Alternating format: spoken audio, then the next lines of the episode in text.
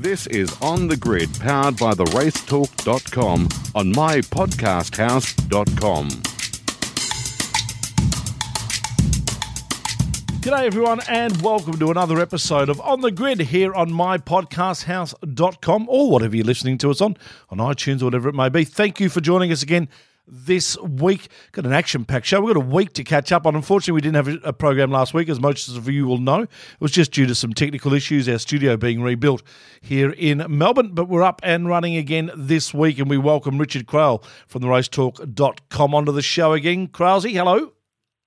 Yeah, hey, Shebex. For, for the week we took off, the, the, the whole lot's gone down, hasn't it? We've had a supercar calendar. We've had the first major piece in the supercars driver market unfurl we had two national level race meetings in two different states on the same weekend. Um, we had some some downsides and some upsides of our sport. So we'll cover off all of that in the next uh, half hour or so. We'll also do that with Dale Rogers from the racetalk.com. Hello, Dale. Shebex, Richard, how are you guys? Nice to be back on the show. Missed a few weeks. Lovely to have you back too, mate, after your sojourn to Thailand and the like. Good to have you back. Yes, no, it's been been plenty happening. So uh, yes, uh, a lot happening uh, as we head into the business end of the season in Australia. Yeah, well, plenty Thailand. Wasn't he there Thailand. for a couple of do, weeks? do we have a holiday? Do we have a holiday budget? Do we? Uh, I snuck one in. Mm. Obviously Right, paying him too much. Yeah, It'll, yeah. uh, got that, got I that think for you accounts, didn't you? Hey, boys, the breaking news today, and uh, it's massive news for uh, WAU, who have, gee whiz, the year just couldn't get any worse for them. Could their uh, major sponsor in Mega Fuels has gone into receivership, and that's going to hurt. Uh, one would have thought the uh, the Walkinshaw Andretti United team. Yeah, it, it, it's a big story. So they've gone into administration. So companies can come out of that, um, but it, it's generally not great news, is it? So major sponsor, um, they, they've just opened a petrol station of their own, like a standalone retail space in Queensland that launched with a fair bit of fanfare a couple of months ago, and, and, and all was looking bright and rosy. But behind the scenes, uh, my understanding was there was uh, some management changes and some issues going on there, and um, we, we won't name names, but there were motorsport people within that organisation driving the motorsport side of that that program, and and that was why they were so active, and that was why it was going really well, and they were promoting their role within the sport, and doing lots of good things. But my understanding is that those people departed uh, one way or another within the last couple of months. So uh, whatever's happened since then, it's clearly gone gone downhill within that organisation, and, and, and putting themselves in the hands of administrators is never a great thing. So how that affects the deal that uh, Walkinshaw and Andretti United have got, nobody will know, and that will be up to the, the lawyers, I think, who inevitably will be the only ones who win out of this um, to sort out. But we need to keep in mind that there's broader ramifications outside of supercars as well. Mega are a major sponsor of McElrea Racing's Porsche with Warren Luff driving. They're also a partner of the No Second Chances um, program run by McElrea that are, are also a major backer of Luffy's car and Luffy heavily involved in the road safety initiative there. So they're a partner of that program. So there, there are broader ramifications as well. So it's not just Walkinshaw Andretti United, but they're the high profile, uh, I don't want to use the term victims, but you know what I mean, out of this. Mm. So yeah, we wait and see with interest how this plays out, but certainly a big story and you could get much worse for WAU, could it? No, it's always disappointing to see that when you, you get brands that actually come into the sport, and, and Mega came in via Tickford Racing uh, a couple of years back, and you know new brands come in, um, sometimes a bit ambitious, but uh, you know they, were getting well entrenched in the sport, and uh, Richard said, you know it's always changes within businesses that, that sort of bring these things on, and, and we've seen them before. You know, it's not the first time we've seen companies come in and, and really get involved heavily in a very short period of time. Uh, but unfortunately, often not, they um, they tend to disappear. So uh, let's hope that uh, everyone gets out of it, including the people that work for Mega, that they're not caught out as well. So uh, obviously, we'll hear more about it as, as the uh, weeks roll on. It, it only went into administration on the 29th of August, so we're only about four or five days uh, since that point. I'm sure the administrators will be poring over it. But uh, yeah, let's hope everyone involved uh, gets through it and uh, uh, we continue to move forward in the rest of this year. The other, the other uh, news off the back of that, boys, and we will talk about the calendar in just one sec, which of course is the other big news of the week, is the fact that uh, James Courtney and uh, that decision and that announcement has been made effectively. He will be leaving WAU at the end of the year. Does uh, Courtney leaving? Does the, the sponsor having issues and administration problems there? Does that force WAU's hand a little bit now in regards to having to find a driver sooner rather than later to help them with their uh, future sponsorship proposals?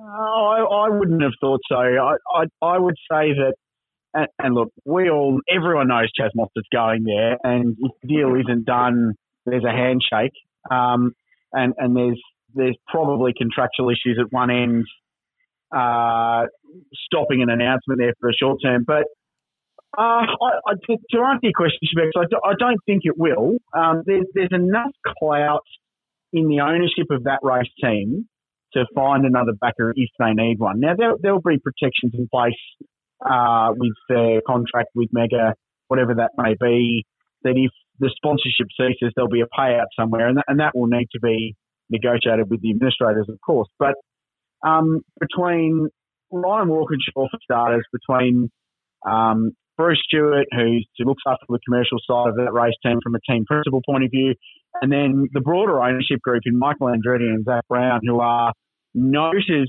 at being the best in their respective fields in gaining sponsorship. And Michael Andretti's IndyCar team's one of the best sponsored out there. Zak Brown is bringing partners to McLaren and is involved in IndyCar now as well and has been a deal maker for a long time. Between that network, you'd think they're probably going to be okay. And, and after after Triple Eight and after Penske, that team, in theory, on paper at least, should be the best equipped to go and find commercial backers to continue on. So I don't think it adds urgency to their cause in, in settling their driver market. Uh, the, the whole driver industry is so unsettled at the moment, with very few people actually locked in, that I don't think it changes too much, Shebex. I think there's so much water to go under the bridge yet that that's probably the least of their problems. I think, Tony, back to the original point about Courtney, uh, he, he telegraphed loud and clear from the bend that uh, he was on the market. I mean, he, he, he held nothing back, in my opinion, on the interviews, suggesting that he was uh, looking at options. Um, you know, the, the, he had a lot of questions thrown at him. Uh, he didn't he didn't really say he was leaving, but he certainly didn't say he was staying either. Uh, and then a very hurried press release, uh, uh, ironically from his side of the camp, arrived on Tuesday after the bend to, to tell the world that he was going. And then very quickly after that came uh, a release from WAU. Reading them side by side, they were a little different, to be honest. Um, so, look, whether whether whether the Sunday showed the hand, whether the team said, "Look, this is not working," I don't know. But it came very quickly after James was very visible at the men talking about his future career in 2020 and and the fact I think telegraphing the fact that he wasn't going to be at WAU. So with that in mind, and I, I, Richard's right, I think that, the, that they have a driver in place, and that driver currently drives a Mustang. The, the focus really now turns to uh, car uh, car two. Uh, Scotty Pye is uh, locked down. Uh, he's already flagged into, uh, that he's also talking to teams. So, are they going to go into the year sponsorship issues aside with a clean slate, or are they going to retain a drive for continuity? So, I think the focus probably really now moves on to Scotty Pye. Yeah, you're probably right. Uh, James Courtney, boys, just a final one on that before we move on to the calendar. Uh, employable for 2020 and beyond? Yeah, uh, he is. Uh, and, and, from an experience point of view, he's now one of the most experienced guys in the grid. And there's, there's no doubt that he's not, there's no doubt that he's still capable enough of being a consistent front runner. Um, whether he's going to be a championship contender in in his career from now on in, I, I don't know. And you'd, you'd, probably say no. He would vehemently disagree with me. But for for a race team, and look, the, the rumor the rumor market is that he's he's going to Team 18 to join up with Mark Winterbottom in an expanded two car team with Triple Eight machinery. Now, whether that comes off or not, no one knows. But you'd think in that kind of situation for a developing race team that's copping some investment to have two experienced guys like Winterbottom and Courtney driving your race cars, uh, that, that's a pretty good way to develop your program and, and move it forward to try and get further up the grid. So, yeah, I, I think there's still a role, and he's still got some brand power. He's, he's marketable. He's one of the better known drivers in the field. He's got swagger. He's controversial. He creates some headlines, and the sport needs people like that. From a WAU perspective, I, I think it's good. I think it's good for Courtney, and I think it's good for the team. Clean break, start from scratch. You're trying to rebuild your program from a competitive point of view, anyway. Uh, I reckon sort of starting from scratch and, and one, if not two new drivers, is probably actually going to be a really good thing for uh, for all, all, parties involved. The other thing that's into that mix with that uh, Charlie Schwerkolt expanded team is that uh, there is some talk about a team being based in Sydney, which has been a long desire of uh, supercars to have a Sydney-based team. That could be the team. Both those boys are Sydney boys. But I've got to say, from we're doing a bit of research at the moment, there is another thing in play that we believe all altogether with Courtney, and it does not involve Charlie Schwerkolt. It mm. involves a um, it involves a, a, roulette table with uh, Rex going to other people and other teams being formed. So um, there's a lot to play here. Uh, I don't think that's a done deal by any stretch of the imagination. I think there's something there's something in the background that could even be bigger than that. Mm. I can't say anything else because I haven't got the facts down yet, but we, we're chasing it for the race talk at the moment. All right, let's find out and wait on that one, and see what happens. Boys, the 2020 calendar was announced last week, and uh, well, I think we probably all pretty much knew exactly how the calendar was going to fall. We knew that there was going to be no Phillip Island, and we all had uh, imagined that there'd be no Queensland Raceway, but the rest of the calendar seems to have fallen pretty nicely. The majority of races are 2 by 200 kilometre sprint races. There's a couple of two by two fifty k's there in Adelaide at the start and Newcastle at the finish, and then some enduros right in the middle. With the uh, first enduro being the Bend instead of Sandown, which turns its hand to a sprint round. A couple of night races in Perth and in Sydney, and also we'll be racing in the night on the Gold Coast. It's a very imaginative calendar for a change. Yeah, for a change. Look, I, I think it achieves a lot of what they wanted to do. They wanted a, a break in the middle to get out of winter. Um, part of that came with some force majeure with the Olympics being on, and, and you try and get yourself out of that window in August, which they've done. So after Darwin, which moves to July, there's five weeks. And we've seen in Formula One that their their uh, summer break in European summer works really well. The teams shut down for two weeks. They send their people away on holiday so they can get through that grind at the end of the season, which is so relentless. And I, I have no dramas with that being part of our calendar either. And you could put other events from other series in that window to get some clean air and, and do your own thing. So that, that's a tick.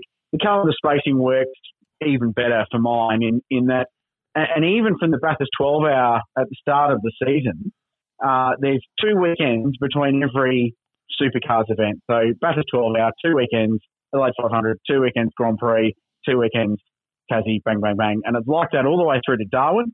And then there's the five week break. And then it does the same stretch of races and, and same timing right through until Sandown and Newcastle at the end of the year, which are back to back, more or less, with one weekend in between, which means that if you've got a championship finale, you get to stand down, you work out who's actually fighting for it, and then you've got what eight days basically to go real hard promoting the path to Newcastle and building your championship finale uh, up there on on that amazing racetrack on the, the streets of Newey. So I like the spacing most of all. I, I think that's the best thing. I, I reckon they missed a trick in a few little areas that we can touch on in a second, but from a broad calendar perspective, I think it works really well, um, and, it, and it ticks a lot of, a lot of boxes. The only thing that, that's still really for mine is that it is still a calendar with only 14 races that effectively takes the whole year to get through. And I, I just wonder whether or not the, the, compression, and I know that I know the supercars agenda was to try and pull around out. Um, yes, they're talking about they're making up the on-track racing by increasing this 120 to, to, to uh, 200 k's on Saturdays. Mm. For mine, that's a furphy. That's a, that's an event. It's not, not adding to the on-track time if you if you live in Townsville and the, and the racing's in Tasmania. Um, but it's still a grind of a calendar. You know, we're starting in February, finishing in December. And, and I just wonder, I agree that the, certainly the gap in 2020, and Mitchell's point's right, it, it, the main drive there is the Olympics. Uh, you've got you know, you, you've got to get out of that. Whether we're doing well or not, the Olympics just soaks up eyeballs. And uh, the two week two week thing is a good thing for sure, but but it's still a long grind for 14 events. Um, yeah, and I, but, I, still think that's one of the one of the issues they've got to got to get their heads around. but but shouldn't that be a, a USP instead, though, Dale? Because football's well, AFL is 24 weeks with a bye, uh, so 23 rounds and a week off in the middle. Um, NRL's 26 weeks, which is probably too long. So our, our calendar goes for longer, but it means we, we get quite a lot of racing in now before the start of the AFL season. And Shebex, you're the Oh. Melbourne, Yeah. you're the, Yeah. the, Mel MCG expert. So correct me if I'm wrong, but the Grand Prix being a couple of weeks earlier will start before the first round Yep. of Aussie rules. Grand Prix will start two weeks before the first. Yeah. Two weeks before the first Yeah, round, so- and the last four rounds of supercars are AFL free. Yeah, after it. Yeah. So, and that, look, supercars have been very clear in telegraphing that they want to go the summer series. And I think everyone knew that it was never going to work. But I, I actually don't mind it. I take five weeks off in the middle of the year, right when footy's building, both codes, building to finals. That's great. Good call. Um, you need the pre-Bathurst Enduro for your co-driver's sake. So that moving to Tailem Bend's a really good call. Um, the, the thing I that, that bugs me the most, um, and, and as a traditionalist and somebody who loves the history of the sport, is what they've done to Sandown. Now, I'm, I'm rapt that we've still got Sandown, but they needed to retain the Sandown 500 moniker, and I, and I didn't buy the answer that they put out when they were asked why they didn't keep it as or, or keep it as 500 k's with two 250k races. Mm. And and they said it was because of the kilometres, and they've added K's, and and you touched on that as well. I actually think that's a. I'm not convinced that 200 Ks is the best race format from No. an entertainment No. point of view. It's an extra hundred I, k's. I like what it's what is it? It's an extra Yeah, hundred is. k's. That's nothing. Well, correct, but but to make that up, if they're so if they're so yeah correct, if they're so worried about the kilometres that the teams are doing, drop three practice sessions. Drop a practice session at Yeah. Simmons Plains. Drop a practice session at Barbagallo. Drop a practice session in Sydney or Winton or wherever. And there's your 100 Ks you make up and whack it on the Sandown. So you do 250k races. So it keeps that tradition of the Sandown 500 alive. That stuff like that just grinds me a little bit because it, it wouldn't have been hard to do. And we practice too much and race not quite enough, in my opinion. So Yeah. that's one thing. But from, from what I had to work with, I reckon it's okay. So Phillip Island and uh, and QR are, are the ones that got noose around their neck. Uh, Phillip Island, you know, really, as much as we love the place, it does not draw a crowd. So financially, it, it's a questionable event, it's been a supercars event. The Fox family happily leased the, uh, venue to supercars. Um, but I was pretty impressed with the crowd at QR this year, which we, we commented when we were there that uh, it was one of the healthiest crowds we'd seen in many years. Yeah, and- and that was probably the hardest decision they had to make. But the absolutely critical thing they had to do was pinned down Gold Coast and to a lesser extent Townsville. Townsville, yeah. Uh, and and I think everyone was surprised that the, the deal with the Queensland government was five years and not three like the last one.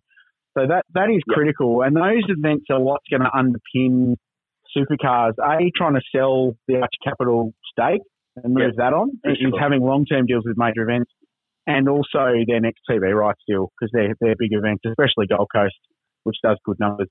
Hey Um, guys, from just a, from a sporting I was just going to say on the. QR deal, Rich, and uh, uh, predominantly Rich, because you understand the Shannons better. The Shannons Nationals has always run off the back of supercars up there at QR, and obviously there's been a little bit of a cost saving for them in regards to the tyre bundle up there at uh, at turn three, which has already been installed and all that sort of stuff. Is that going to affect the Shannons Nationals for 2020? Not Uh, running off the back of a really supercars. question. Yeah, I, I agree. The, the mail I'm getting is that they're still going to go next year with TCR, so there'll still be a QR around. Um, the, the bottom line is, is that that event is uh, a dry hire of the circuit. Cams hire it from Queensland Raceways. Um, they put it on and they issue a permit for it themselves. Um, and, and the Cams track license for Queensland Raceway is issued for those two weekends. So my understanding is because they're the promoter of the Shannon's Nationals that there's probably nothing stopping them doing it on their own. And, Yeah. and that circuit has had some upgrades Yep. regardless Yep. um, that the circuit has put in. So uh, I, I- I would suggest that they'd still go there. From a from a TCR point of view, now supercars can afford to not go with Switch, but uh, from a TCR and Shannon Nationals point of view, they probably need that round because I can't see them, sadly, because I love the joint, I can't see them going to Morgan Park. So they need to keep that Brisbane event to be a real national second tier national tour.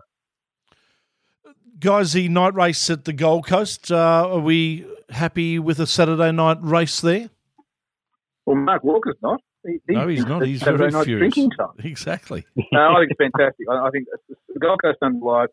Um, you know, there's always complaints about street races. I'm just looking at the calendar again. If you include Bathurst, six of the 14 rounds are on on road on roads. So, you, know, you don't roads. include Bathurst. Don't right. include It's Bathurst. r- Five five of the 14 are on public roads. So the street racing uh, avenue that they that they go down is so important to this series. Uh, the Gold Coast, we, we've talked about a number of times. The crowd's not been great in recent years. The helicopter shots have shown that, and you've got to keep reinventing yourself. I think that, that these cars under lights at dusk uh, uh, on the Gold Coast is going to be a sensation. But it, it's th- th- there's no complaint from the people that are in the precinct there anyway, because as soon as the cars stop, the bands start, and as soon as the bands start, the parties on the balcony start. So there's noise in the precinct all night anyway. So I, I think that's a perfect. Yes, there is. It's not going. It doesn't affect the road closures anymore because the circuit's pinned down anyway. The light rail still works. Everyone can still go on the Gold Coast. I think it's a, an absolute winner. Uh, I think the cars will be absolutely spectacular there, and the accidents will probably be bigger. So when, when we talk about night racing on the Gold Coast, it, it is in daylight savings. So we're probably not talking a Well- start until around about 7.30, 8 o'clock, are we? Yeah, but it, Queenslanders don't believe in daylight savings. No, no, correct? no, that's, So they don't either. no You're right. daylight Sorry, savings correct. Correct. there. Yeah, So yeah. it, it, it, it, it fades the curtains quicker, so it'll, it'll be dark. correct. And the, and the other Well- thing is, if you uh, not being in Queensland but going there regularly, there's no, there's very little twilight. It's just it's it's it's light and it's dark. Yeah, that's Where true. Mm. in, in the, it, it gets dark quickly once the sun goes down. So whether they started in that in that twilight period or that late, you know, setting sun, whatever it is, it'll finish in the dark and it'll be Yeah. absolutely spectacular. Really, really good. What it what it will do, boys, is race its pants off. So Yeah. the the the Gold Coast thing, I, I reckon the, the decision to go to a night race there on a Saturday night is as much driven by TV as it is Yeah. the event. I, I, I'm of the opinion that the event probably didn't need much tweaking because it's it's a really good show. And while crowds are never going to be what they were in the IndyCar days, it's still really solid. Um, and and will going night racing draw an extra twenty thousand people? I'm not 100% convinced.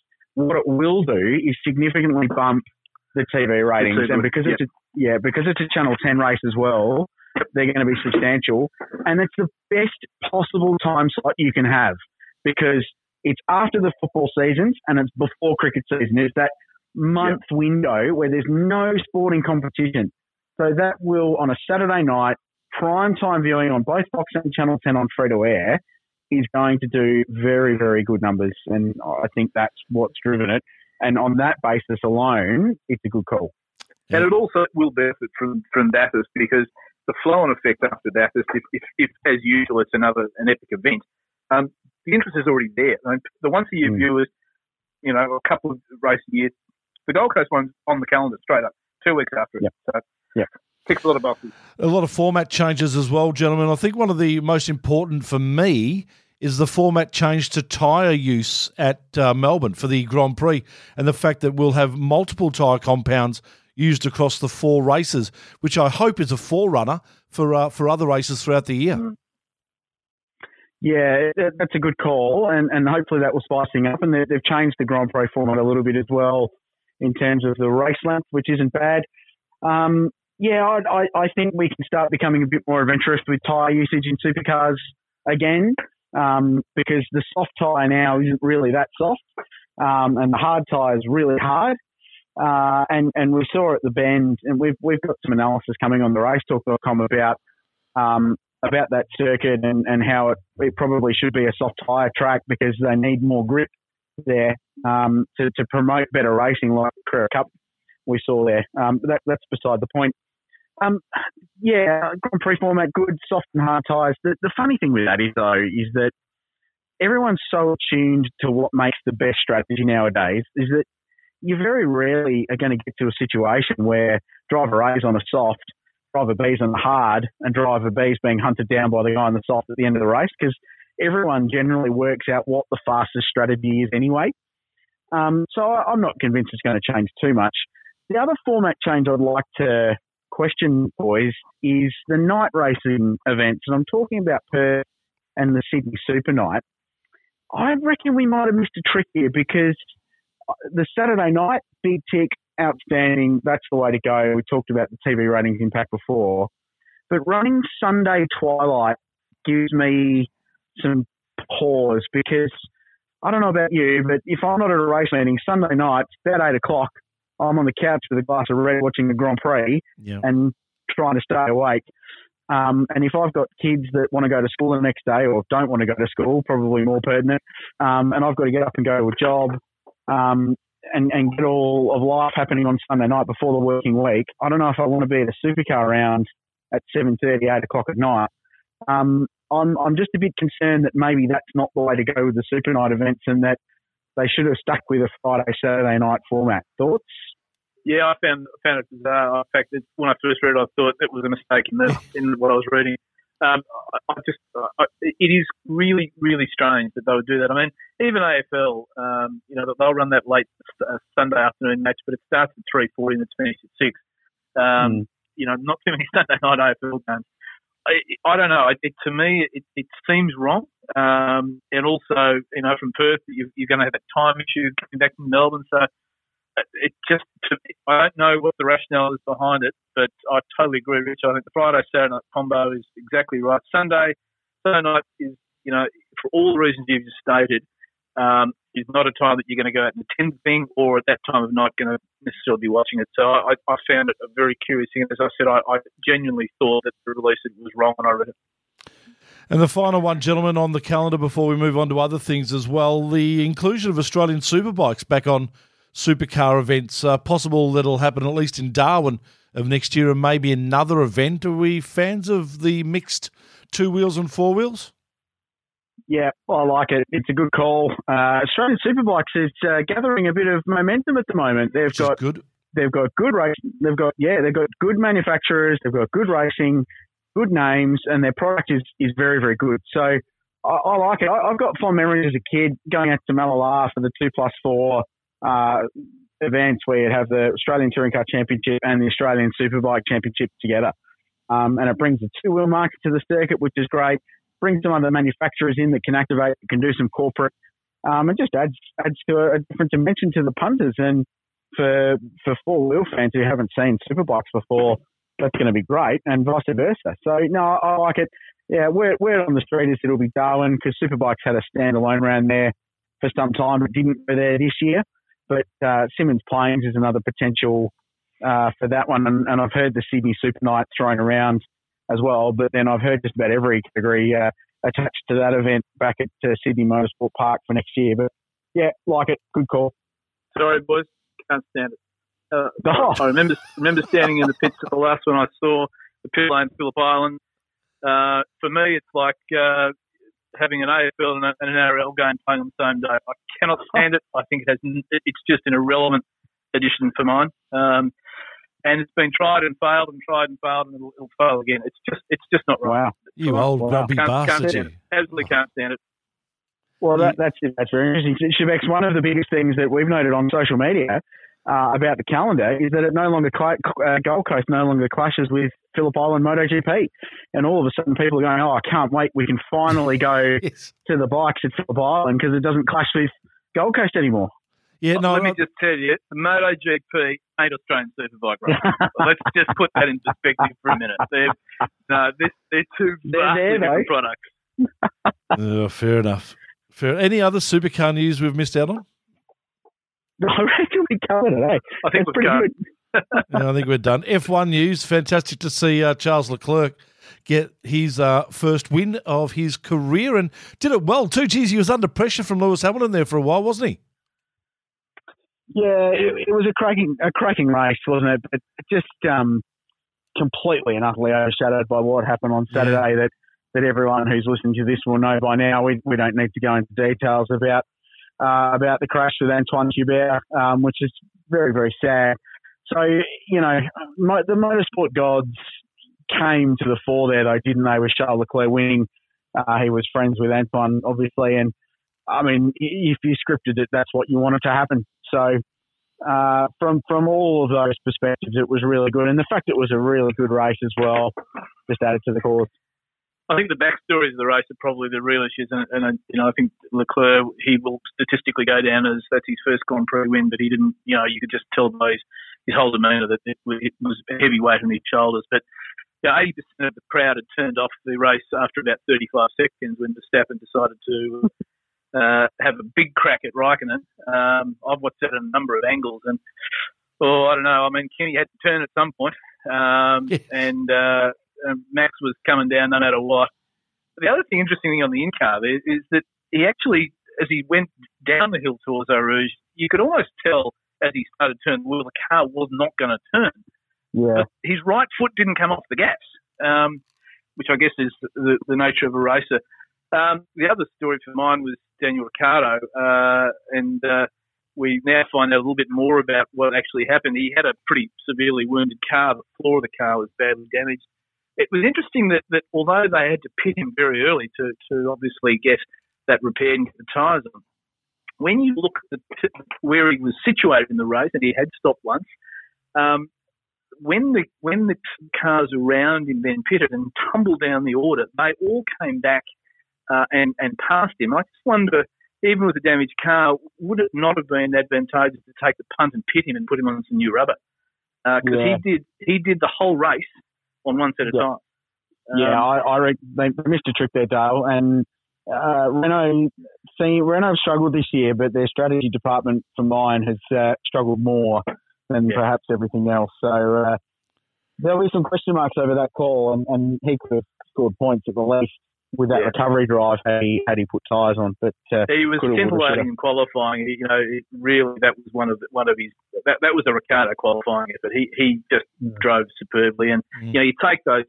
You take those other cars out of the mix. Um, you are, you know, you, you, your spot is is sixth at best, and he was comfortably in sixth. And uh, you know, grid penalty didn't hurt him, but uh, rest is history. But uh, let's just hope that at Monza they get a car that works and a strategy that works because they showed some really good pace on a very, very fast circuit, which I was a little surprised at. I thought Renault could be struggling at uh, Spa because it is a very, very high, um, you know, low downforce and very, very high speed circuit. So Monza will be the same. So if they can play to their strengths there, let's hope we can we can see it again next weekend. Well, the good news is is that they have the option of putting back the uh, the Spec C engine back in the car instead of going back to the Spec B if yep. they want. Yep, yep, yep. Mm. Uh, look, there's some good things coming, but by God, it's a tough old year for him. So, um, yeah. It certainly is.